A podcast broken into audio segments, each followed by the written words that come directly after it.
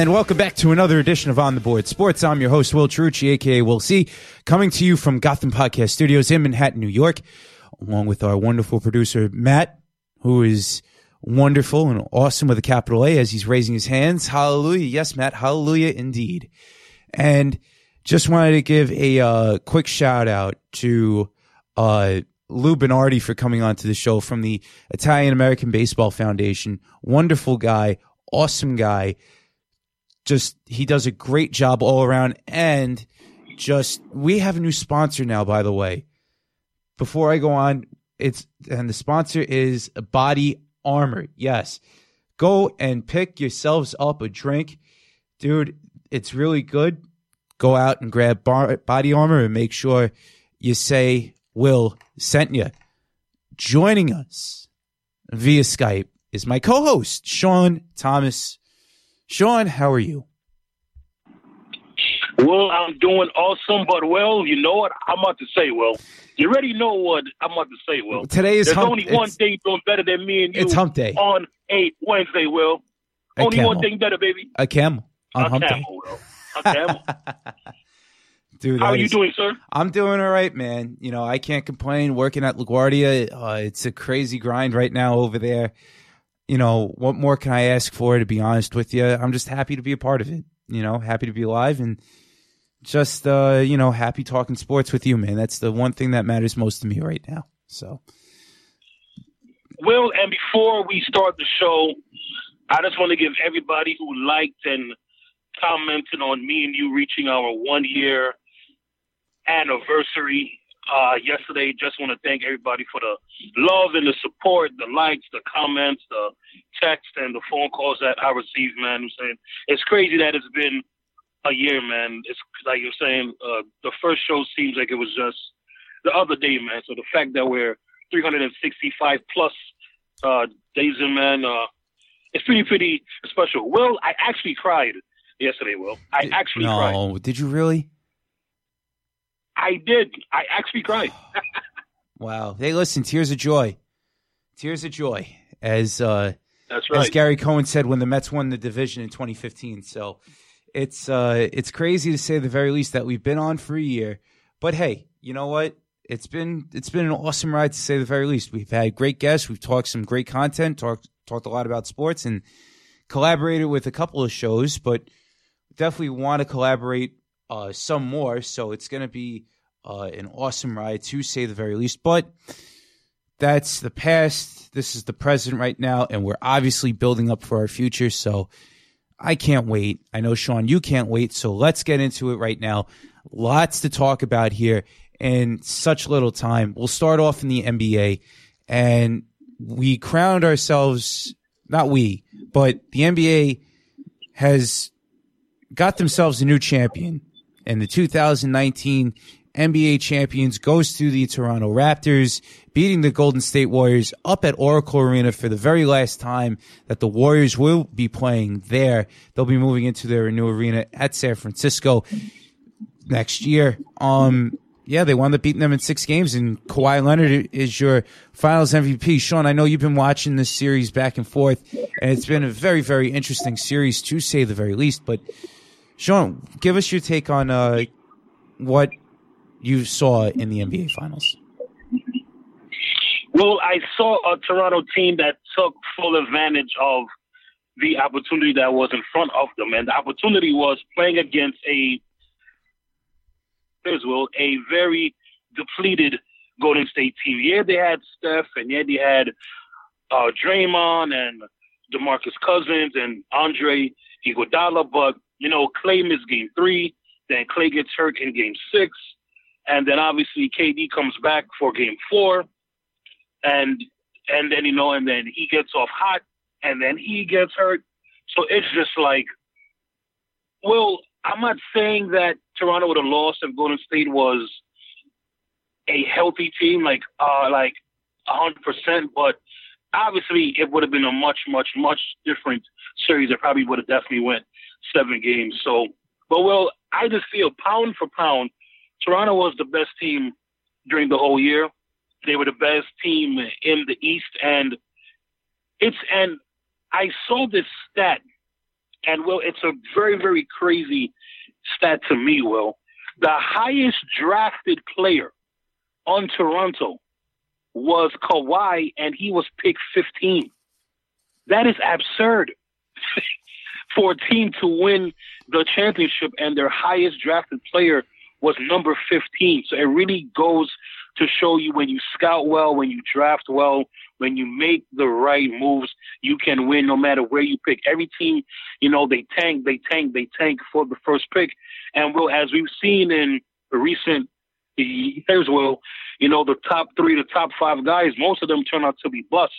And it's the guys drafting them, the teens, the 20s, or even in the second round that turned out to be good. But I'm so happy for the city of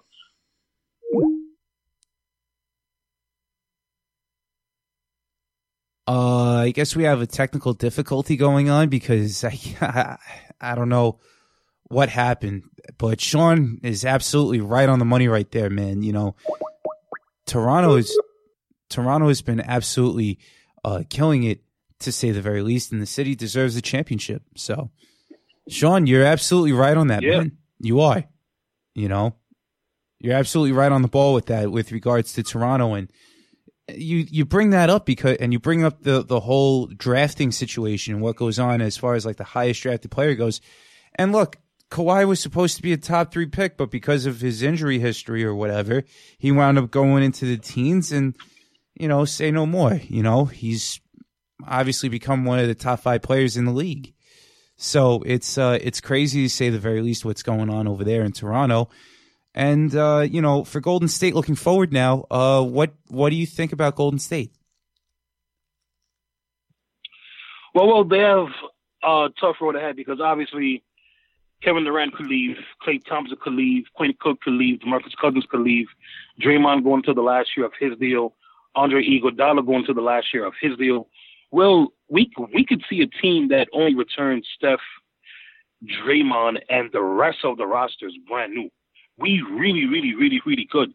So I think for the first time in a while, they're going to have to really, you know, break down uh, uh, the roster. I, I, I think even with Kevin Durant hurt, I still think he's going to leave. I think that you know Klay is going to stay, but um, you know, it's it's it's it's it's crazy to think that well, they've had a great run, five uh, championships. They should have won four of the five, but obviously the Cavs came back from down uh, three one, but to win three championships in five years, and they did it the right way. People hate Golden State because they always win. They don't hate Golden State because they did things the wrong way. They did it the right way, as we've spoken about on other uh, shows. Will so it's going to be a very interesting summer for them because they could keep um uh, uh KD and Klay could stay too, but I highly doubt that they keep the both of them, I think, KD leaves.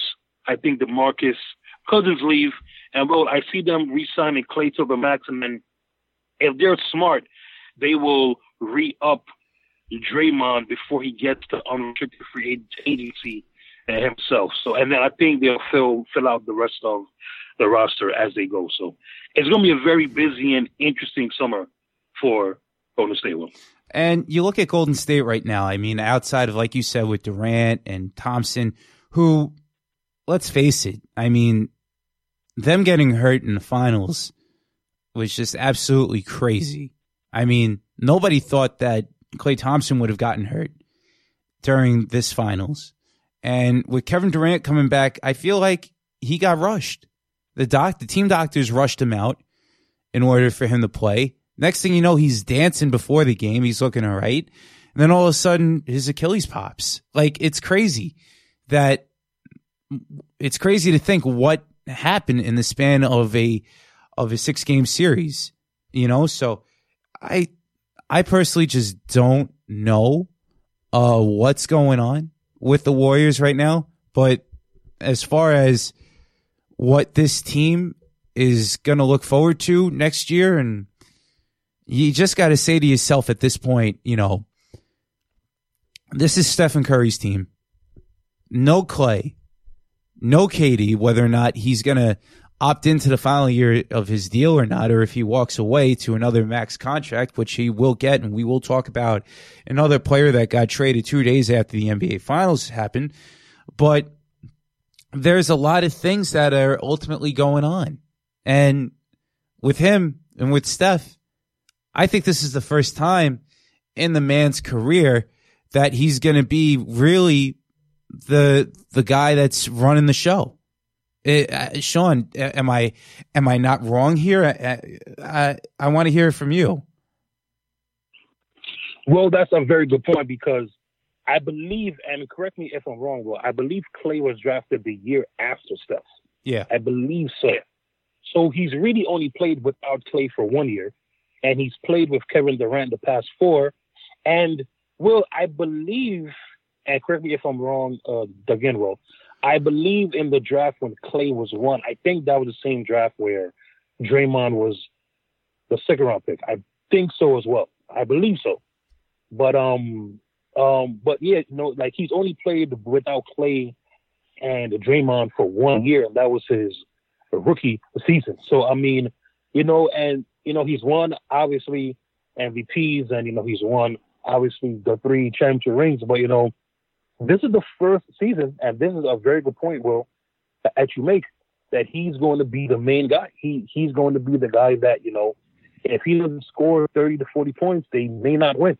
Right. So, you know, he so, so he's going into this season with the pressure that he hasn't had because even if they double team him, they kick it to Klay, kick it to KD, to Draymond, blah, blah, blah, blah. So, I mean, I think he's up for the challenge, but well, if I'm teams, I just defend him as how uh, Nick Nurse did.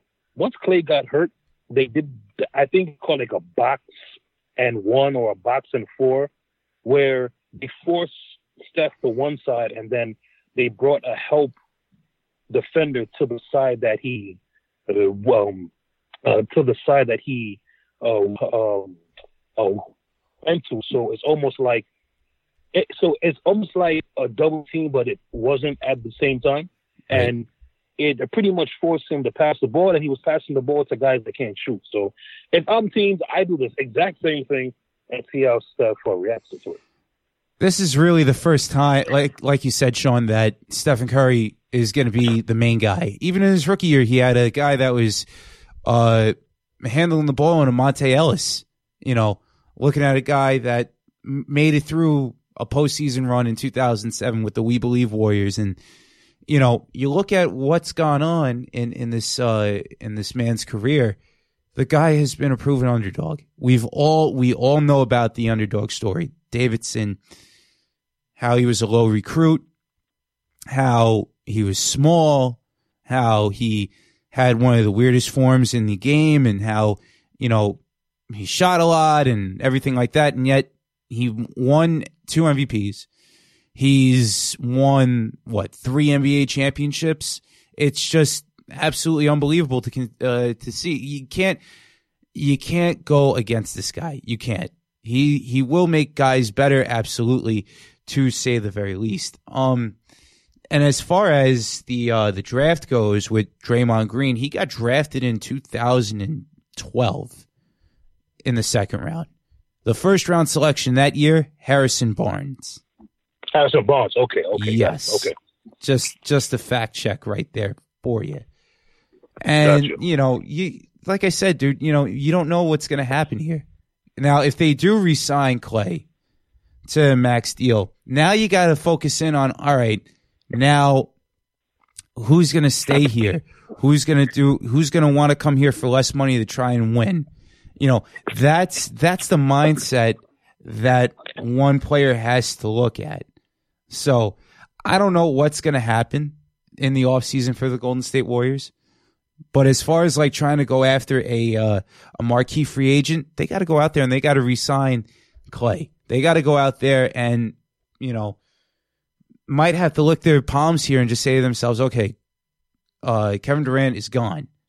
But with that being said, uh, who knows what's going to happen uh, for the Golden State Warriors? But we do know what happened in the NBA uh, in a span of uh, two days after the NBA Finals ended, and we finally found out where Anthony Davis is going, and he's going to the purple and gold of the Los Angeles Lakers.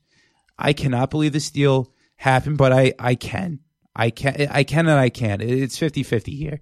Because the fact that Sean, number one, the Lakers, they wound up giving up Lonzo Ball, Brandon Ingram, Josh Hart, and three first round draft picks. One of those draft picks was from the uh, top. He was the top four selection, the number four overall pick, excuse me, in this year's NBA draft, and they wound up giving up a couple of unprotected first round draft picks too. The one key caveat here for this trade is the fact that not only has have you seen NBA players over the course of I don't know five years I'll use Dwight Howard as a great example here because of of the situations that he was in with Los Angeles and how he didn't like Kobe Bryant and how he thought he was going to win a championship with uh, James Harden down in Houston. So he wound up leaving, and that left the Lakers with nothing. You know, you don't know what you're going to get from from LeBron with the, it, you know, after the injury that he had uh, last year. Anthony Davis, he's going into his prime. He's about 27, 28 years old, and it's crazy to say the very least. But you know, it's uh, it's nuts, man. You know that we're looking at it now, and we're just saying to ourselves, okay, here's everything. All hinges on Anthony Davis for the Lakers to win. We know that the Horn, the Pelicans, are going after uh Zion Williamson, and they might trade out of that number four slot. So, you know, with that being said, uh, Sean, what, what's your take on the deal? What's your take on the deal? Well, my take on the deal is the Pelicans could have got a better offer if they did it during the regular season. But Dell Demps was upset that Rich Paul, who was the agent for Anthony Davis, made the trade request public and he and he almost like stubbornly thinking he was going to keep his job was like I'll I'll deal him to the other 29 teams. I'm not dealing him to in LA, and it and it kind of ended up costing him his job. And David Griffin comes in. Obviously, David Griffin built the championship team in uh, um in uh, Cleveland, and you know he is a very very bright um basketball mind. Well, and you know he gets Lonzo Ball, who I think needed a change of um, scenery. Well, Lonzo has been in California his whole life, born there, raised there, high school, college. I think sometimes the norm can distract you, and I think when you get a change of scenery, it it, it kind of makes you focus more. And I think, and well, I think we're going to see a very very special season from him um, uh, uh, coming up. Well, well, Brandon Ingram, he's he's shown he's proven that he could play in this league. Obviously, the blood clot thing, he has to you know make sure that that's well. But I don't think David Griffin makes a trade if they didn't get a very good uh, clearance from him. And Josh Hart, Josh Hart is just one uh, one of those winning uh, players. Well, he's a two way guy. He could score some points. He could defend like three spots. But this trade will is coming down to the draft picks. The fourth pick in the draft, so tomorrow night, and look at the years where this where those other where those other two draft picks are. I think it's 2021 and 2024, but they can swap both of those years. So LeBron James probably isn't going to be around in 2021. Well, probably in 2021, but definitely not 2024. And then it's not a guarantee that Anthony Davis stays that long as well. Well, you could be looking at a scenario where in the next three years or so, the Lakers are one of, if not the worst team in the league, and the Pelicans can swap one of those picks and potentially get the first pick or a very high pick. So it's almost like what the Celtics did with the Brooklyn Nets. Don't even get me started um, on that world, but I like the trade. I just wish they would have gotten Kuzma. I would have took Ball, Kuzma, and Hart instead of Ball, Ingram, and Hart. But I think that David Griffin is looking at the long term, and he says, I think there's more value in the draft picks than getting a player that will. It's not a guarantee that Kyle Kuzma will re-sign, and I think that's another big part of it too. It's not a guarantee that when the rookie deals expire for Lonzo and for Ingram, that that they uh, uh, re-sign there, opposed to the draft picks you have way more uh, control. So I like the deal, and from the, the uh, Lakers' point of view, well, they they're probably going to have the best front court in the league with LeBron at the three, Kuzma at the four, Davis at the five. But they have to surround those guys with shooters. They have to because they because they did a terrible job of doing that last year. Well, if I'm them, I'm calling Danny Green. I'm calling uh uh Redick. I'm calling the Brooklyn Nets and seeing if I could get Joe uh, Harris. I'm calling every team that has a legit uh, shooter. Will Khris um, Middleton, he opted out of his deal, so he's an unrestricted guy. You have to surround those three guys with shooters because, well, if you do, the Lakers can have a, a very, very special year. And the one thing that I, I kind of don't understand from this thinking with Rob Pelinka and even with LeBron, I was talking about this with a couple of friends the other day, Sean, and feel free to, you know, interrupt me when, uh, when you can. When LeBron got into the league, he was around a very young core of players. You know, they didn't make it to the playoffs in his first two years.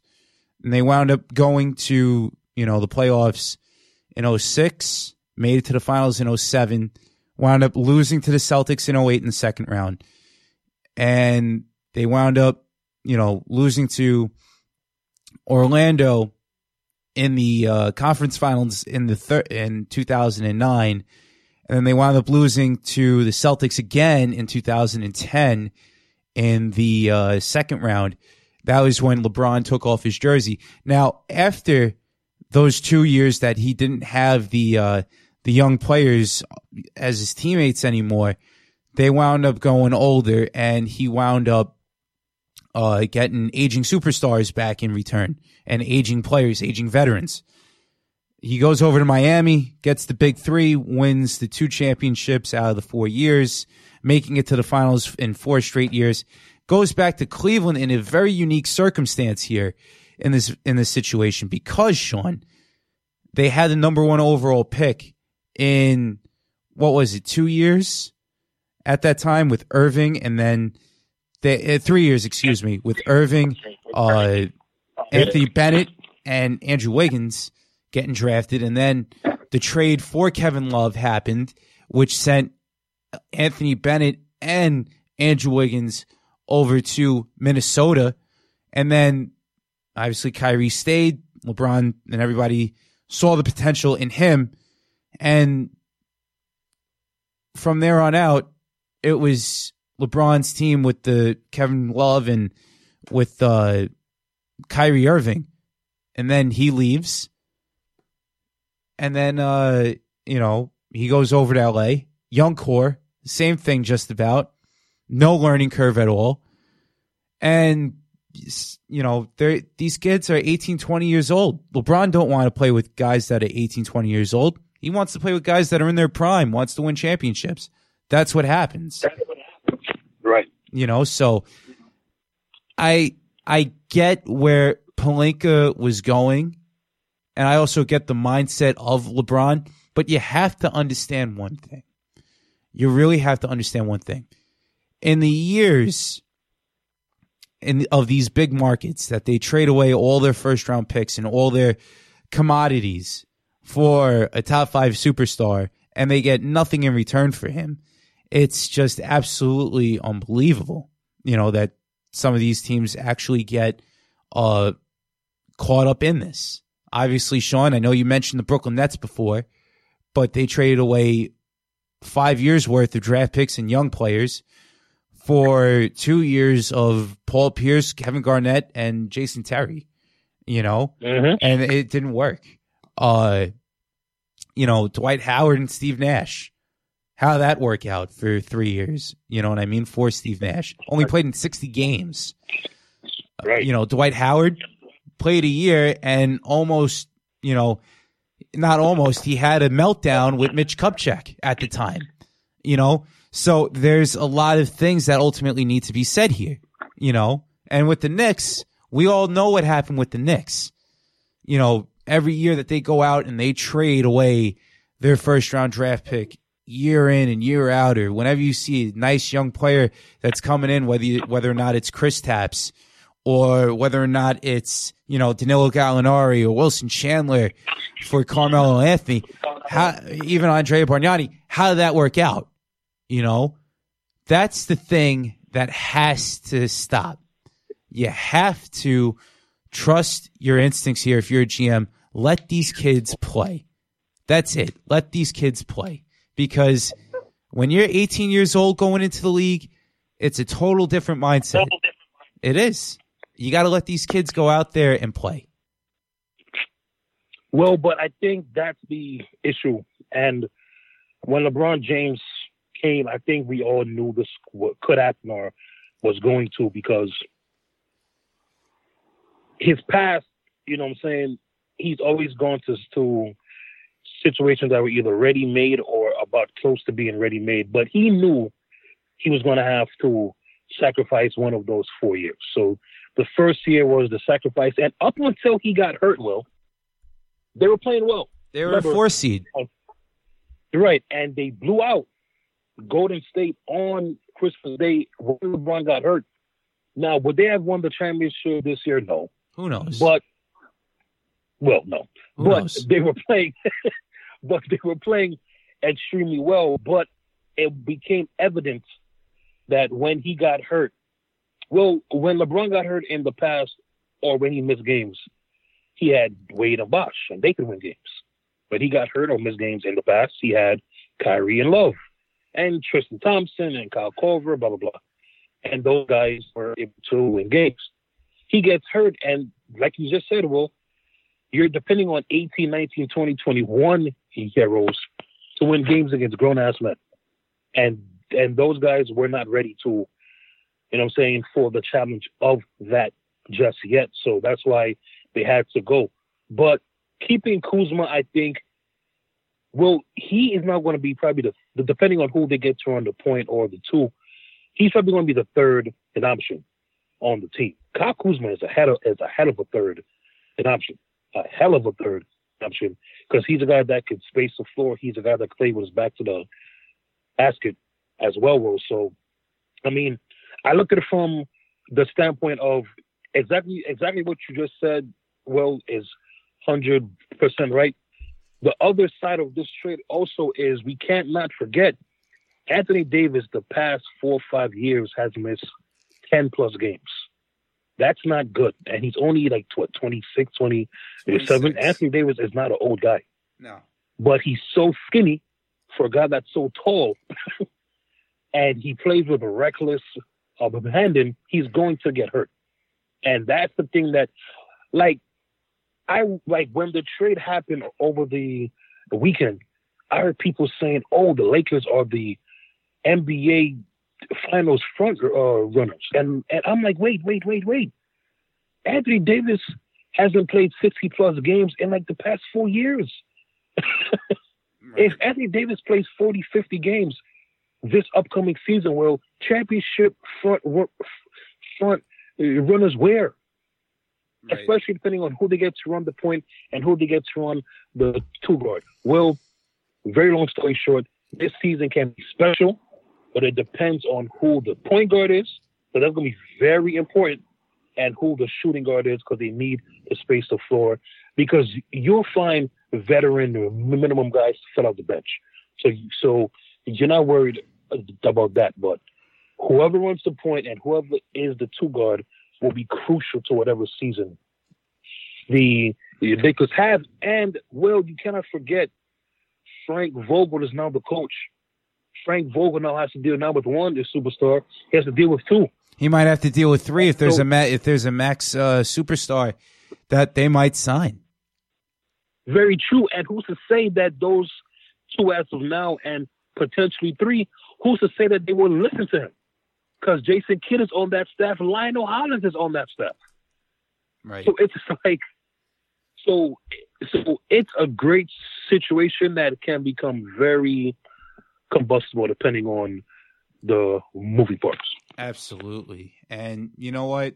To say uh, what goes on here is just absolutely unbelievable. But, you know, with the draft coming up and with, you know, the trading, there's going to be a, a, be- a lot of trades to say the very least what uh, goes on with the Lakers, Pelicans, the Knicks. The Knicks, they've been rumored about to uh, move their number three uh, number three pick for the eighth and tenth pick, but we'll save that for another time. Uh, right now, let's switch topics now and switch gears over to the uh, Stanley Cup final. And what a series that was! Probably the best uh, show out of all four sports this past uh, this past year, having this series go to an epic seven game series between the St. Louis Blues and the Boston Bruins, and St. Louis Blues absolutely deserved it after they wound up beating the Bruins five to one. Uh, obviously, Ryan O'Reilly was the uh, MVP for the whole playoffs. He goes out there and he played played his heart out, and Jordan Binnington, the rookie, going out there and playing hell of a game, almost every game in the playoffs, with the exception of a couple blowouts here and there in the final.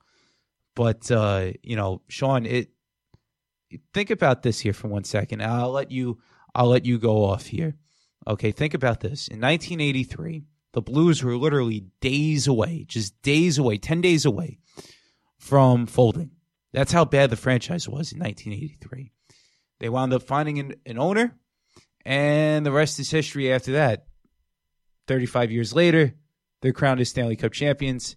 And to finish, to begin the calendar year, the 2019 calendar year, in dead last place, and to win the Stanley Cup, talk about a worst to first performance, man. Wow. Sean, what's your take? Well, it's one of those things where you look at it and you just marvel at the job that they did. And it also goes to show you that you never give up on any type of season. Yes, like you just said, turn of the calendar year, they were the worst team in the league, the St. Louis Blues. But they just knew that they that they could play better than they were. So what do you do? You caught up some guys. You try to have have a spark. And well, that Binnington kid provided a spark that led them to a Stanley Cup. And it's one of those things where even I forgot how talented St. Louis is. From Tarasenko to Thomas to Bozak to Allen to I'm sure I'm forgetting a bunch of guys on that team, but they just like they're a very, very talented team that, you know, like they fired the coach and they just got off to a rough start. But that hot streak that they went on, I, I think it was pre All Star break or post. I think it was post. And I think they won like eight straight or like eight out of ten, something like that. And I think that gave them the confidence to know that, hey, look, we can make a run because there's only a couple other teams in the Western Conference that's already running away with it. And at that time, it was San Jose and it was uh, Calgary. So, well, they stayed the course. They did what they had to do, and they earned it, man. They really, really did. And it's always good to see a first time winner. And well, I think that trend is going to continue with sports. We had we had a first time Stanley Cup uh, champion. We had a first time NBA uh, champion. Obviously, our NFL a preview is a long ways away, but well, I'm telling you right now, my Super Bowl pick is going to be a first time champion as well. But um, uh, well, uh, shout out to the Blues, but shout out to the Boston Bruins as well because nobody thought that they would be there. If you had to pick two, or three teams to come out the East, Boston would not have been one of those three.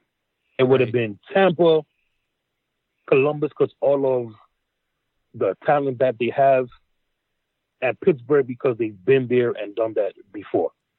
I think Boston would have been four, maybe five. So for them to get all the way there, you have to give them a shout out. But they ran into a team that was destined to win. So, well, I'm so happy uh, for the Blues because a, lot of people forget they lost the Rams. So their only professional sports teams left are the Cardinals and the Blues. And the Cardinals, they're in a little championship drought, you know. Um, but for the Blues to give that city a championship, extremely happy. Absolutely. And St. Louis definitely deserves a champion. They're a really great baseball city. But for them to rally around this hockey team is just absolutely unbelievable. Moving on now from the the ice to the grass and and the dirt and everything that we love about baseball. The Yankees have been absolutely unbelievable. The Mets, I don't know what's going on with them. Sean, real quick here, what's your take on the Mets? Well, it was a great win last night. I'll take that win last night, Will. But overall, I mean, I just can't seem to put my finger on this team because it's like just when you want to give up, they have games like last night where they scored 10 runs, and you're like, well, why can't this happen every game?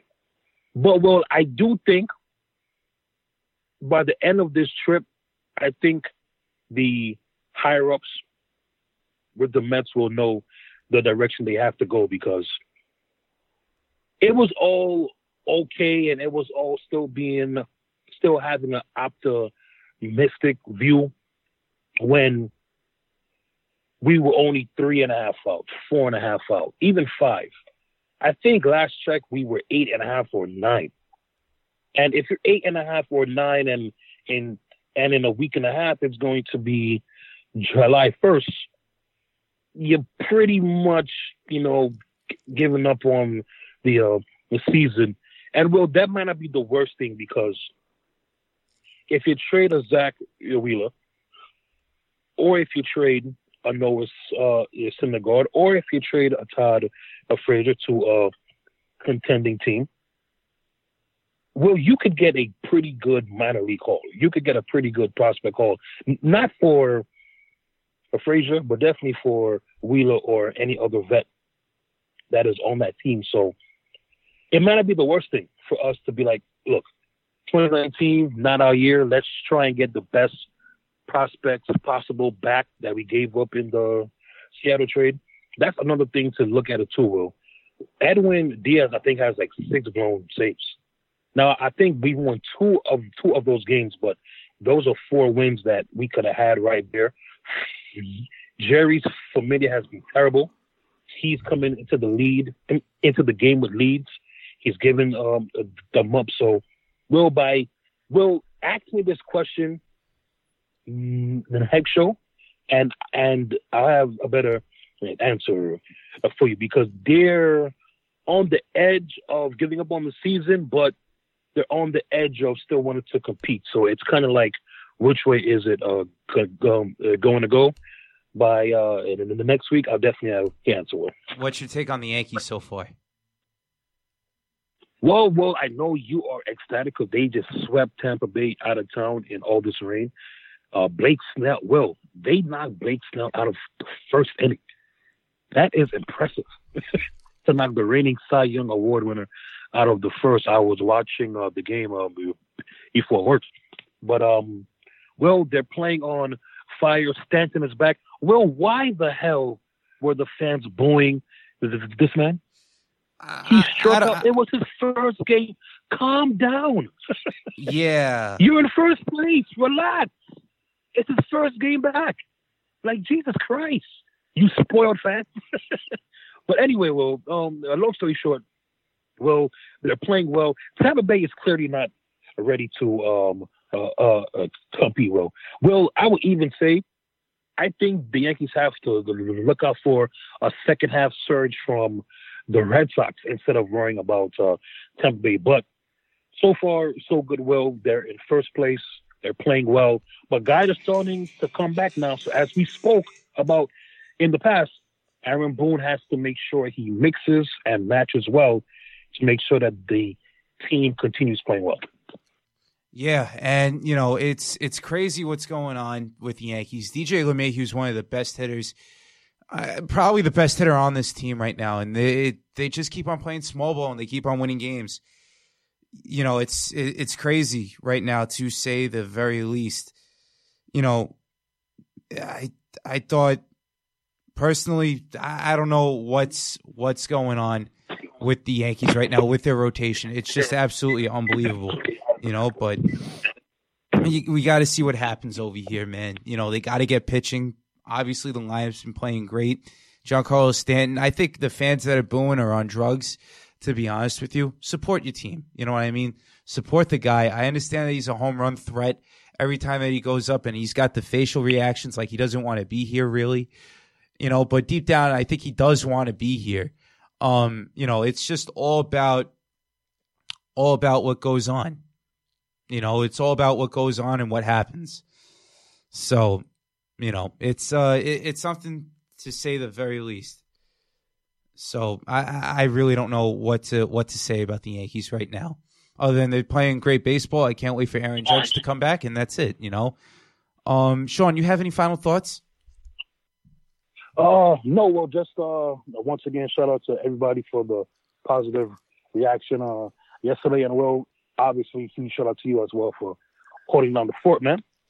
Absolutely, absolutely. Um, it's been absolutely a great time over here, to say the very least. Just wish you were here. Maybe one day soon you'll be in studio, and we got to figure out an off day in which you're not working and I'm not working, and we got to record something in face to face again because I miss you. I do. It, it's it's just absolutely unbelievable what's going on over here. Though. I miss you more, Will. Ha ha. ha. I have a final thought though. Uh, my uh, my uh, my one of my best friends just turned 29 today on June 19th, 2019. Dennis Guvatsos. Dennis, uh, dude, I love you, man. And your mom, you know, everybody, you're like a your family to me, bro. And I just wanted to just let you know that, you know, you're just wanted to wish you a happy birthday. Bottom line, just wanted to wish you a happy birthday. And, you know, he, I've known, I've known him, Sean, since uh, literally since I was 10 years old, you know, so 19 years of friendship. It's more, I think when you go over a certain age, I think we said this over the course of the show, when you hit that, that, uh, that seven year mark of a friendship, I think it's more than that. I think you guys you become family like that. So, you know, that's that's how uh, Dennis and I are. So, happy birthday, Dennis! Just wanted to wish you that, and uh, yeah, you know, it's been a it's been a phenomenal run. I can't wait to see you again, bud. And uh, yeah, just uh, keep doing what you're doing, man. Keep fighting that fight. You know. Happy birthday to your friend Will. Awesome, awesome job, and you know, yeah, man. You know what I'm saying? Birthdays are definitely fun, man. So uh, you know what I'm saying, man. Uh, can't wait for that, Will. And Will, you keep on doing the great job over at LaGuardia, man. We appreciate you, sir. And I appreciate you over at JFK as well, sir. But like I said, one day you got to be in studio. All right. Yes, sir. Awesome. For everybody here at Gotham Podcast Studios, for our wonderful producer Matt Peters, who is also the owner of Gotham Podcast Studios and for everybody else here, along with my co host, Sean Thomas. I'm your host, Will Cherucci, logging out. We will talk to you guys soon, very, very soon. Peace out.